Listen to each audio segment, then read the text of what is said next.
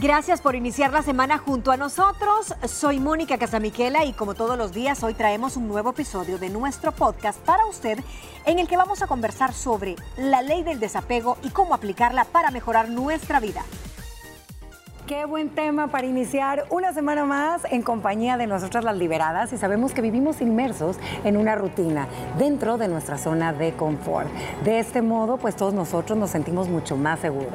Pero sabía que esta zona de confort es un alma de doble filo, puede darnos, lo sabemos, mucha tranquilidad, pero al mismo tiempo no deja que avancemos. Puede perjudicar nuestra posibilidad de progresar y alcanzar metas mucho mayores en nuestra vida. Los que nos propone esta ley del desapego es desprendernos, liberarnos del miedo al cambio para así poder avanzar.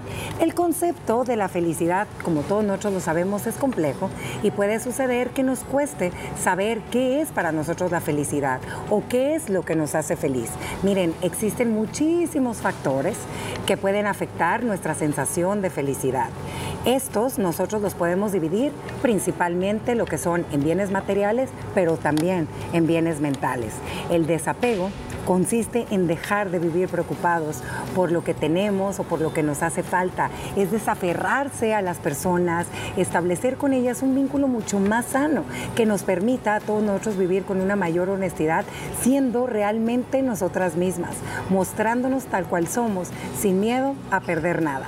Y justamente venimos a platicar nosotras tres con todos ustedes de este tema que creo, niñas, que todos nos vemos eh, muy identificadas ¿verdad? Súper identificadas. Súper identificadas. Y como les pregunté eh, Gina y Lu al inicio del programa, ya las dos me contestaron que no les había tocado escuchar como tal la famosa ley del desapego.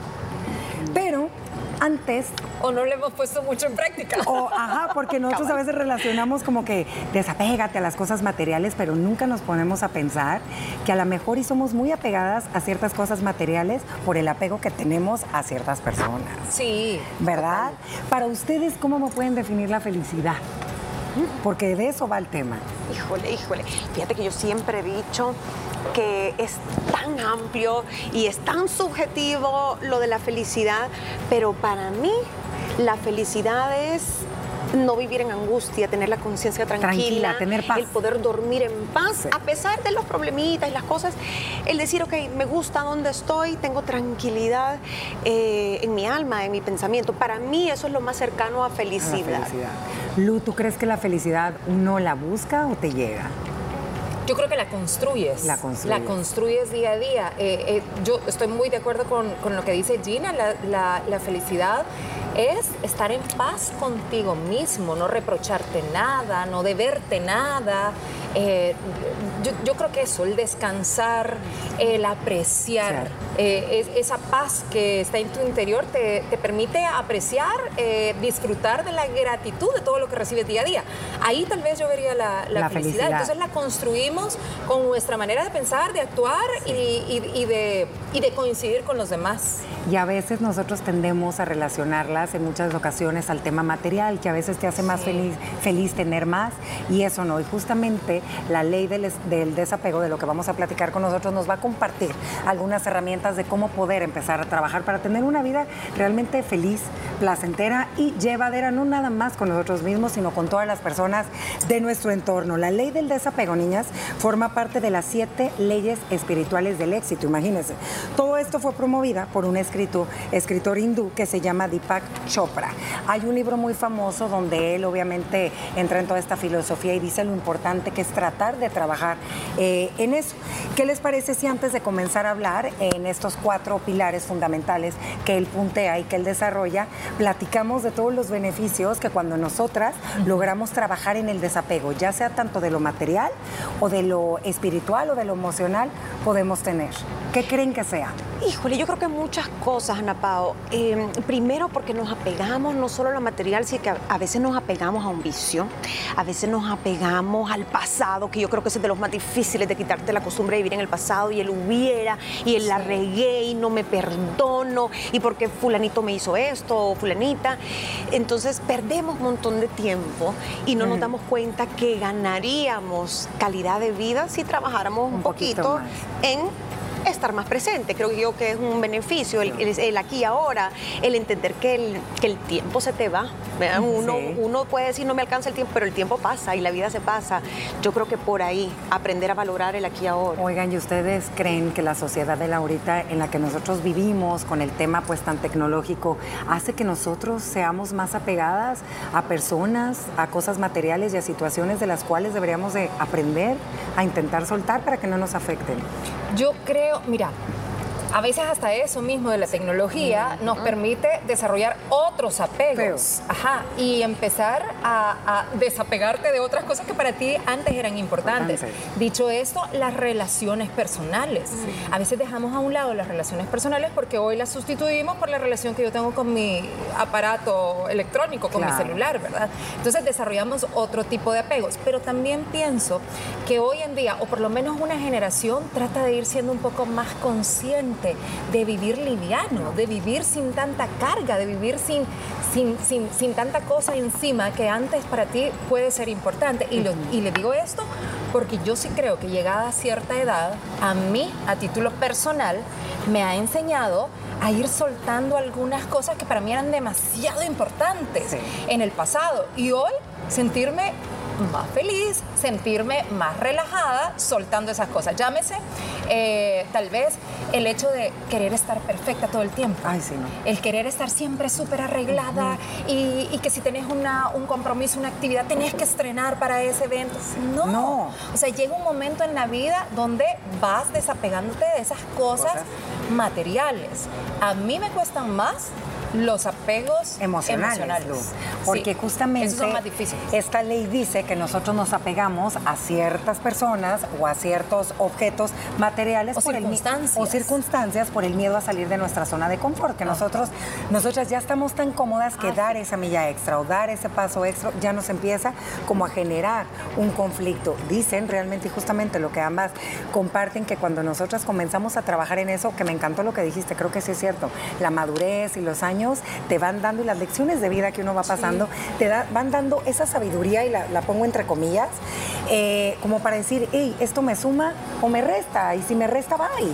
Sí, y ¿saben qué? Porque es tan difícil. ¿Por qué, Jean? ¿Por qué no Porque me te da seguridad, no Sí, importa lo que sí, estés no, no, no. es como tu rutina, es como lo que tú conoces, somos bien apegados a las costumbres, somos bien apegados a los horarios, hay mucha gente que es apegada a la rutina, entonces es súper cuadriculada Total. y no disfruta, no Nada. improvisa, no, no, yo no me voy de viaje si no llevo tres meses de planificación porque Dios mío, si algo me sale mal y el seguro, entonces como que vivimos una vida bien cuadriculada, yo creo que también por ahí, Por ahí puede y ir, ¿no? somos seres de costumbre, Sí. o sea, Somos está programado en uno. No, pues. y somos seres rutinarios. Antes de irnos a nuestra pausa comercial, le quiero compartir beneficios de poder trabajar todo lo que vamos a obtener. Uno es la clave para encontrar la felicidad de nosotros mismos.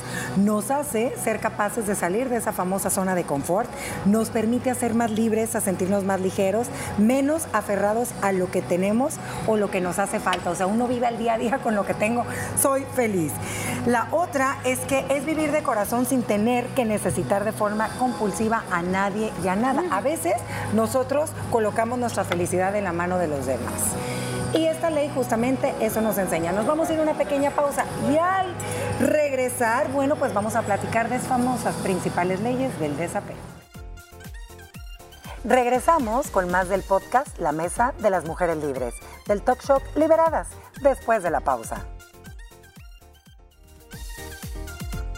Regresamos con mucho más de Liberadas este lunes y continuamos aquí en la Mesa de las Mujeres Libres platicando de la famosa ley del desapego. Y ahora sí vamos a hablar de esas cuatro leyes que todos nosotros deberíamos de intentar trabajar para poder soltar, liberar y realmente encontrar qué es lo que nos hace felices. Interesante tema, ¿verdad? Me encantaron y yo creo que las cuatro tengo que poner en práctica un poquito. Uy, yo creo que todo el mundo, sí, no. Es que somos humanos y, y parte es eso, el, el apegarte, el decir esto es mío. Desde chiquito aprendes a apegarte a tus papás. eh, cuesta mucho separarse de los seres queridos y todo, pero es hasta sano a cierta edad empezar a poner ese tipo de barreras. Y uno de los beneficios es que te vuelve una persona más independiente, te vuelve una persona más autónoma y justamente la primera ley tiene que ver con que nos hace responsables de nosotros mismos, de que ya no tenés excusa para decir mi vida no me gusta porque voy a culpar a los demás o a las situaciones o porque los planetas no se me alinearon. No, tú sos responsable, tú tomas decisiones, claro, no somos perfectos, nos podemos equivocar y vienen las adversidades, pero decir, ok, yo estoy aquí y no tengo eso todavía porque tal vez no me he esforzado tanto o porque tal vez no me conviene o debo cambiar de rumbo. Em, si yo me había puesto la meta de ganar tanto, pues mis decisiones tal vez me han llevado a quedarme estancada en un trabajo.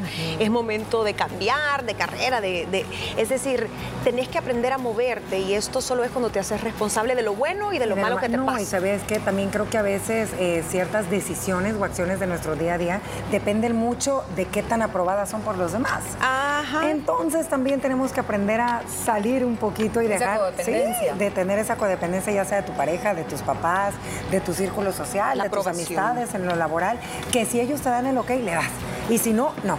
Hay que ser responsables Ay, qué fuerte lo que acabas de decir, porque eso sí que cuesta. Miren, la segunda de estas leyes tiene que ver con vivir el ahora, el presente, ah, con lo que tengo hoy en día. ¿Con qué cuento? Cuento con esto. Y, y aquí es muy importante no quiere decir que no nos vamos a proyectar o no vamos a trabajar y a luchar y a esforzarnos por algo que queremos lograr en nuestras vidas. Pero a veces por tener la mirada siempre pensando en ese futuro o esa mirada pensando en esa gloria pasada, no vivimos el ahora. ¿Qué tengo hoy? Tengo, debe de existir una gratitud por lo que soy hoy en día y por lo que tengo. Y, eso nos va a hacer también soltar muchas de esas eh, malas o buenas experiencias del pasado y no estar viviendo con la angustia del futuro. Claro, porque es algo incierto, que no sabemos qué es lo que va a pasar y qué te genera ansiedad, porque no puedes controlar. Y el pasado ya no lo puedes resolver, ya pasó. Ay, pero eso cuesta. Esa, esa para mí es la más difícil. Y yo te digo, yo personalmente me, lo, no, me lo dicen. Tenés que aprender a disfrutar el momento, porque yo estoy aquí, estoy, debería estar solo enfocada en mi cafecito, en que estoy aquí en el chambrín con usted. ¿Qué estás pensando? Pero mi cabeza es ay, no se me va a olvidar la ah. cita en no sé dónde. Estaba pensando ahorita hace unos segundos, o el regalo de Navidad, o sea, de verdad, siempre me voy adelantando y ¿sabes qué? Yo siempre le digo a ellas, nunca yo soy una persona que tiene la mala costumbre de querer adelantar todo lo que se me viene en la semana. con la idea de que entonces voy a tener un viernes o un sábado para hacer lo que yo quiera. Llega ese día. Y ya te lo llenaste. Y ya me lo lleno para hacer lo mismo. Entonces, es la de nunca. Siempre estoy adelantándome. Y yo, yo al revés. yo todo lo estoy dando para el último momento. Lo dejas para el último, no. no, lo contrario. Somos, miren, a la inversa. Déjenme ver yo como... Yo depende, fíjate que a veces yo a veces a mí el hámster se me queda dando vueltas, niña, no hago nada. Me quedo en modo pero, Pero, pero no te quedas pensando, porque eso es lo peor, pensar y pensar que tienes que hacer algo, pero no moverte. Sí, sí, a veces. Porque uno depende. se Fíjate que depende cómo está mi día. A veces sí siento que ando un poquito más eléctrica que otros días, pero a veces solo pienso una hora. Y se quedó en el... Y después la culpa. Hay que aprender a vivir el momento y a disfrutar el momento. Y si las cosas pasan mal, me, gustó lo que Gina decía, por ejemplo, si vas a planificar un viaje, eh, a veces cuando soltás y no está todo tan armado, tenés experiencias tan gratificantes que son las que más comentás y disfrutás y gozaste al final de cuentas. Mira, te voy a, ya ver, pongamos un ejemplo que yo creo que a todos nos pasó. Vamos para tres años que nos tocó que nos cambiara la vida a todos nosotros con aquel encierro. ¿Quién te iba a decir que de un día para otro te decían te quedas en tu casa y no vuelves a salir hasta que nos digan? ¿Gozaste realmente el último día que abrazaste a tu mamá y a tu papá? ¿Gozaste ese viaje? ¿Gozaste ese almuerzo en familia? Hay que aprender a vivir el presente. Creo que esa fue una lección de vida que muchos de nosotros eh, aprendimos porque realmente yo me puse a reflexionar y ahorita, bendito sea Dios, tengo a mis papás aquí que me vinieron a ver. Pero cuando pasó eso dije, ay no, ¿y cuándo más los voy a volver a ver realmente? Si les dije lo que les quería decir, creo que nunca hay que quedarnos con las ganas de disfrutar con quien estás y darle la atención En con ese que momento. estás. Sí. Porque no te pasa que te están hablando y de verdad andas por Que si otro tu lado. mente está por otro lado. otro lado, Ajá, sí. totalmente. Y también nos pasó que en esa época descubrimos un montón de cosas. Uy, sí. Uno era, tengo que salir, ¿cómo me voy a quedar el fin de semana en la casa? Uno era apegado a ver a la gente. A mí me cambió totalmente Todo. el chip. Hoy es casi que me ¿A tienen que arrastrar para ¿A quién sacarme no sacarte de la veías a mí? casa? Sí. A mí me veía. Solo a ti te veía en pandemia. No, de verdad. Hoy me he hecho apegada a estar en casa y quedé un poquito así como de a veces extraño ciertas cosas de esos días. Ajá, y digo, no. Gina, por Dios, qué maravilla, hoy puede salir donde que... No, ahora estoy deseando que rico, me tuvieran ahí un rato. Miren, nos salieron como con miedito de retomar su rutina. Sí. A mí me, pare- me pasó, por ejemplo, de retomar esas actividades laborales. Fuera del- del- de lo que son los programas y, y el trabajo en televisión, las otras actividades que se pausaron. O sea, el retomarlas Te daba miedo, Lu. Me dio un poquito de ansiedad, ¿no? Claro, el ir, a- el ver gente Sí, otra vez, el el ir a tener ese reuniones. acercamiento. Ajá, a mí Oigan, y también. también creo que ahí aprendimos el apego que se le tenía a ciertas cosas materiales que de un día para otro también ya no hay. Sí, sí, sí, ya Con lo que tienes aprende a ser feliz y con los que estás Sí, aprende a ser feliz. Creo que hay que reflexionar un poquito y que no se nos olvide por todo lo que pasamos y hemos vivido. El número tres me gusta, creo que va de la mano con el dos que estábamos platicando y dice, busca ser libre y permite ser libre también a los demás. Tú lo decías, Gina. Ah. A veces creo que nosotros, y tú también lo platicábamos, Lu, controlamos, queremos controlar ciertas actitudes o ciertas De cositas de las otras personas y no está bien. o les damos la responsabilidad también de dirigir tus decisiones, Sí. tu vida, eh, las oportunidades, porque no das un paso si no contás con la aprobación de esa De persona. Llámese, esto puede, eh, esto puede desarrollarse mucho con los papás cuando estamos en, en etapas tempranas y después con nuestra pareja. Total. De siempre querer la aprobación o, o la orientación de esa persona. Para que te deje, para tú sentirte que sí está bien. Sí, o querer cambiar a esa, A esa persona persona. para que se ajuste a lo que tú en tu mente querés que sea tu pareja o cómo deberían vivir tus papás o tus hermanos menores y ahí va uno dando consejos que no te Sí. piden, eh, echándote compromisos al hombro también que deberían ellos resolver y aquí te pueden pasar dos cosas. O se vuelven ellos dependientes y se van a aprovechar porque tú les vas Claro. a resolver la vida, o tú te vas a volver adicto a ser ese salvador que comentábamos, Ah. el complejo de salvador, de que sentís que no sos nadie si no le solventás, si no estás todo el día ocupado en, en hacer feliz a alguien. Relaciones tóxicas, a veces no nos damos cuenta y estamos inmersas en una relación tóxica, ya sea padres e hijos, pareja o hasta en el mismo ambiente laboral, que suele suceder bastante. Es que hay una gran diferencia en este punto 3 y es querer estar con alguien a tener que estar con alguien. Ojo con eso, hágase esa pregunta y en base a eso usted trabaje. Nos vamos a la hemos escuchado, perdón que te No, no, no, interrumpa, dale. pero tanto esa frase de yo sin esa persona no, podría vivir. O sea, ¿cuántos de nosotros en algún momento hemos dicho esto o hemos escuchado esto? Yo sin esa persona no podría vivir. Realmente no podemos vivir si deja de estar alguien Ay. importante para nuestra vida. Ay, qué O difícil. sea, pero, pero no es cierto, Ana No Pao. es sí, o sea, Sí, no dejas de respirar. No, dejas de respirar, de- no dejas de existir. de existir, es verdad. Pero tu mente te juega un rol bien feo Sí. y vemos muchos casos de personas que tal vez se pegaron tanto a esa relación con un papá o con una mamá Sí. que cuando llega su momento y se va, esa persona realmente no puede seguir Continuar. adelante, continuar. Sí, eso es bien Qué duro. duro, con los hijos. Miren, con los hijos también. Nos vamos a la 4 y es la última y creo que, ay, esta es la que más nos cuesta trabajo porque a veces nosotros creemos que todo va a ser como en las películas que vemos, que todo es color de rosa y la vida no es así.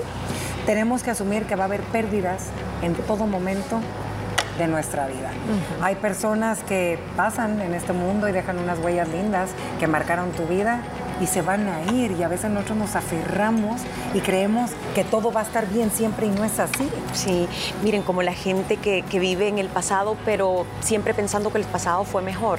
es que yo fui feliz solo cuando, no sé, cuando tenía tal trabajo, o yo fui feliz solo cuando era niña, o mis años de juventud, y empezás a ver todo como negro, oscuro, es decir, la música de hoy no te gusta, la de antes era mejor. Eh, cuando yo andaba con fulanito, yo era más feliz. Entonces, todo ahora lo mejor ves. en ayer. Ajá. Hay gente que vive de las experiencias lindas del ayer. De la vida. Y se convierten en un verdugo de, de- de los demás o de las circunstancias del momento. Todos lo juzgan, todo está malo. Todos a malo, frustrados, pues. Sí. Bien. Bueno, un excelente tema que compartimos con todos ustedes y si quieres empezar a practicar las cuatro leyes del desapego, bueno, tienes que empezar a identificar las emociones y sentimientos que te generan los objetos de apego, que puede ser una persona, una situación o una pertenencia. Luego, pregúntate qué propósito cumplen en tu vida y tenlo siempre presente. Después, agradece lo que hizo por ti y déjalo ir.